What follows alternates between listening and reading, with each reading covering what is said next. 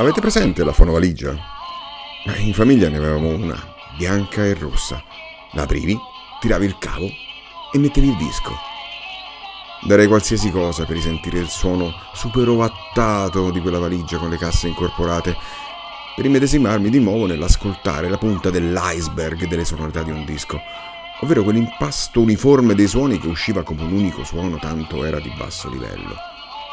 Veniva utilizzata esclusivamente per i 45 giri, per passare una serata con la musica di Sanremo, di Canzonissima o al limite del festival bar.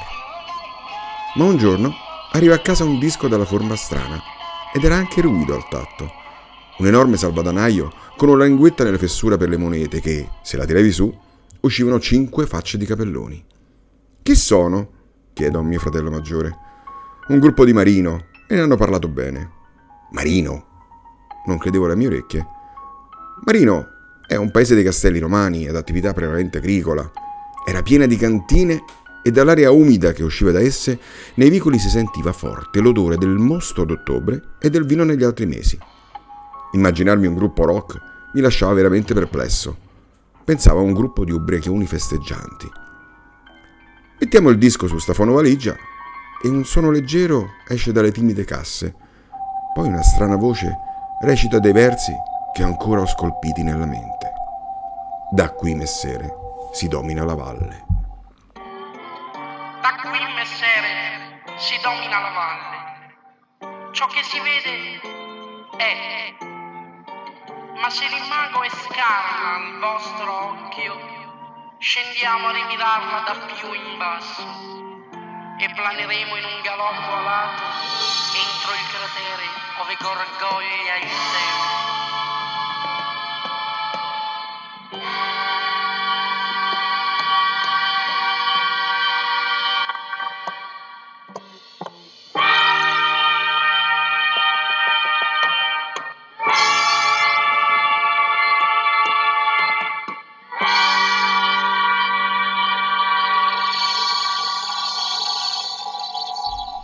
Neanche in tempo di annoiarsi che parte un 4 quarti vivace a tempo di rock.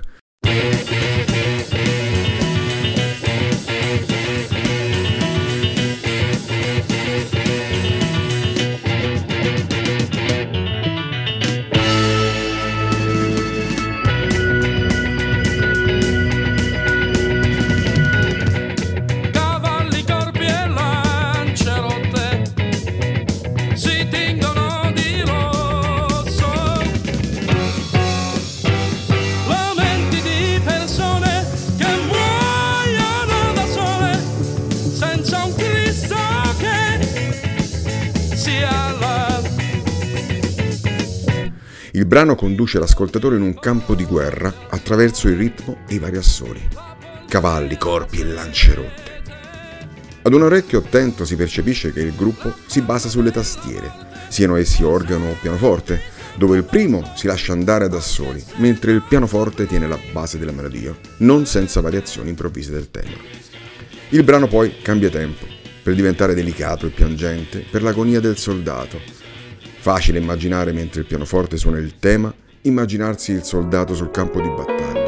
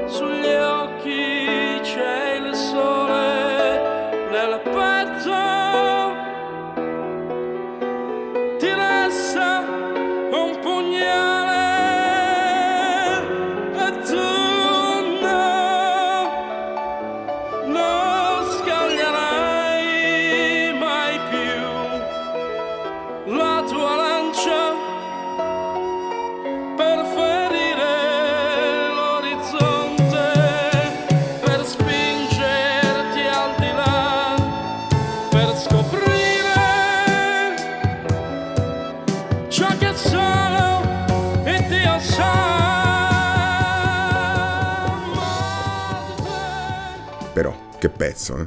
Qui siamo di fronte a un gruppo coi controfiocchi, altro che banda di ubriaconi. Andando avanti con l'ascolto, si precisa l'idea di cosa sia il disco e che tipo di gruppo sia il Banco del Mutuo Soccorso. Siamo di fronte a un gruppo rock per eccellenza. Io personalmente li ho avvicinati agli inglesi Gentle Giant per l'uso preponderante delle tastiere. Infatti, Vittorio Nocenzi, leader del gruppo e principale compositore dei pezzi, è un tastierista dalla grande proprietà tecnica tra il jazz e i virtuosismi di Emerson o Wakeman, tanto per citare qualche tastierista prog. Altra punta del gruppo è il fratello minore, Gianni, anche lui tastierista, ma con una forte propensione al pianoforte, e si sente tanto la sua formazione classica. Per spingerti al di là, per scoprire ciò che solo e Dio sa.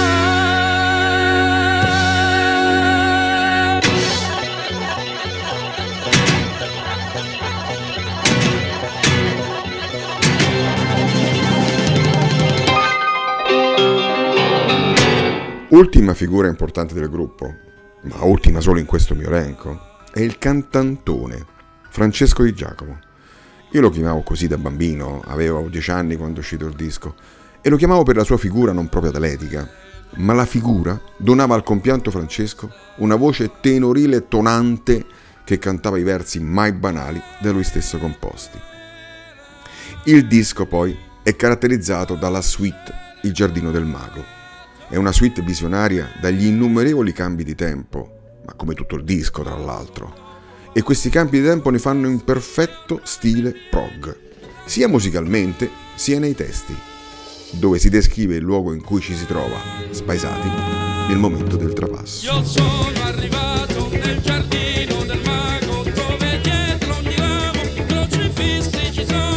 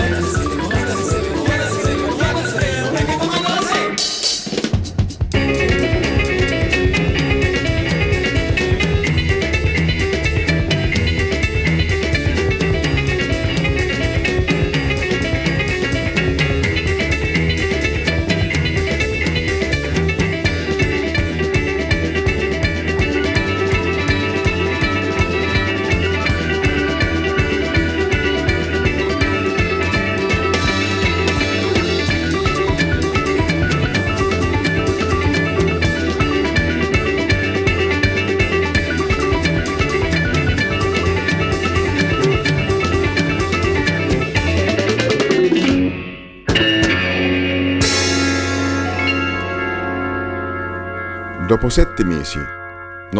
7 mesi, esce un nuovo disco e con esso arriva anche un nuovo impianto stereo a casa. Niente di che, ma almeno un rack fisso con casse esterne. È forse per questo motivo che Federico Darwin al salvadanaio. Se quest'ultimo è stato il rompighiaccio, il primo e anche il più iconico, Darwin è il primo concept album italiano. Non opera rock, concept album. Perché credo che la prima opera rock italiana sia Orfeo 9, di Tito Schipa Jr. Il disco è più articolato e meglio prodotto del precedente, e il suono è molto più pulito, ma sono i testi a colpire di più, e sembra che la musica sia al servizio di questi ultimi come ogni buon concept album deve fare. I testi e la musica esplorano l'evoluzione umana partendo da un mondo fatto di moschi e licheni per arrivare alla prima madre che genera il figlio di terra e di elettricità.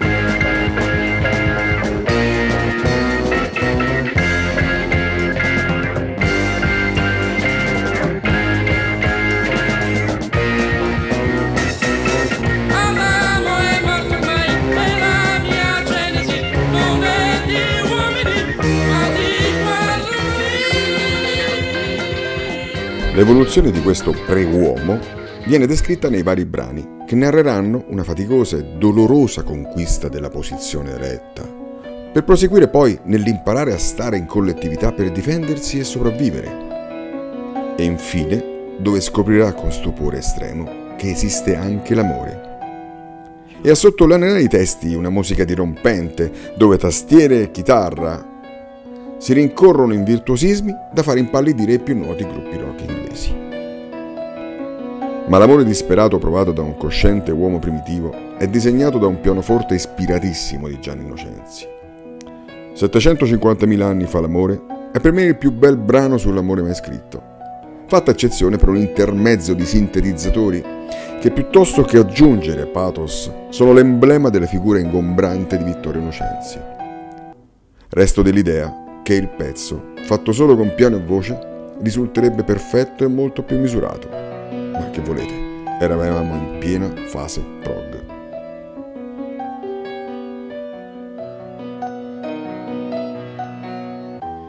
Ed io tengo il respiro, se mi vedessi fuggiresti via, e pianto l'unghie in terra. L'argilla rossa mi nasconde il viso, ma vorrei per un momento stringerti a me qui sul mio petto, ma non posso, fuggiresti, fuggiresti via da me, io non posso possederti, possederti, io non posso, fuggiresti.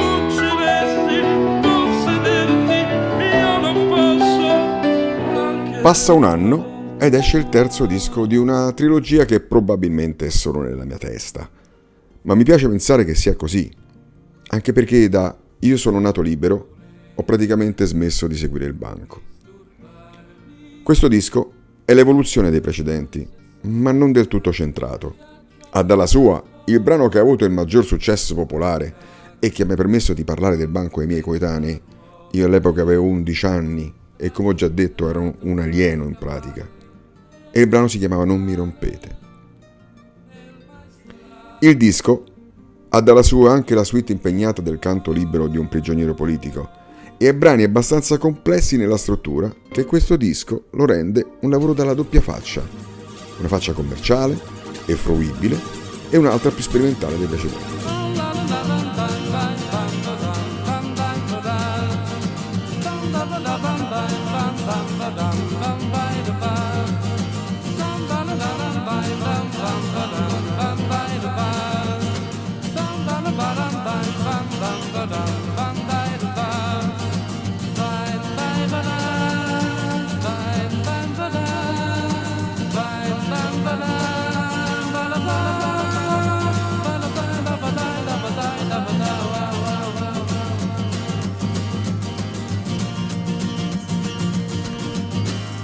Vittorio Nocenzi vive a Genzano, vicino a casa mia.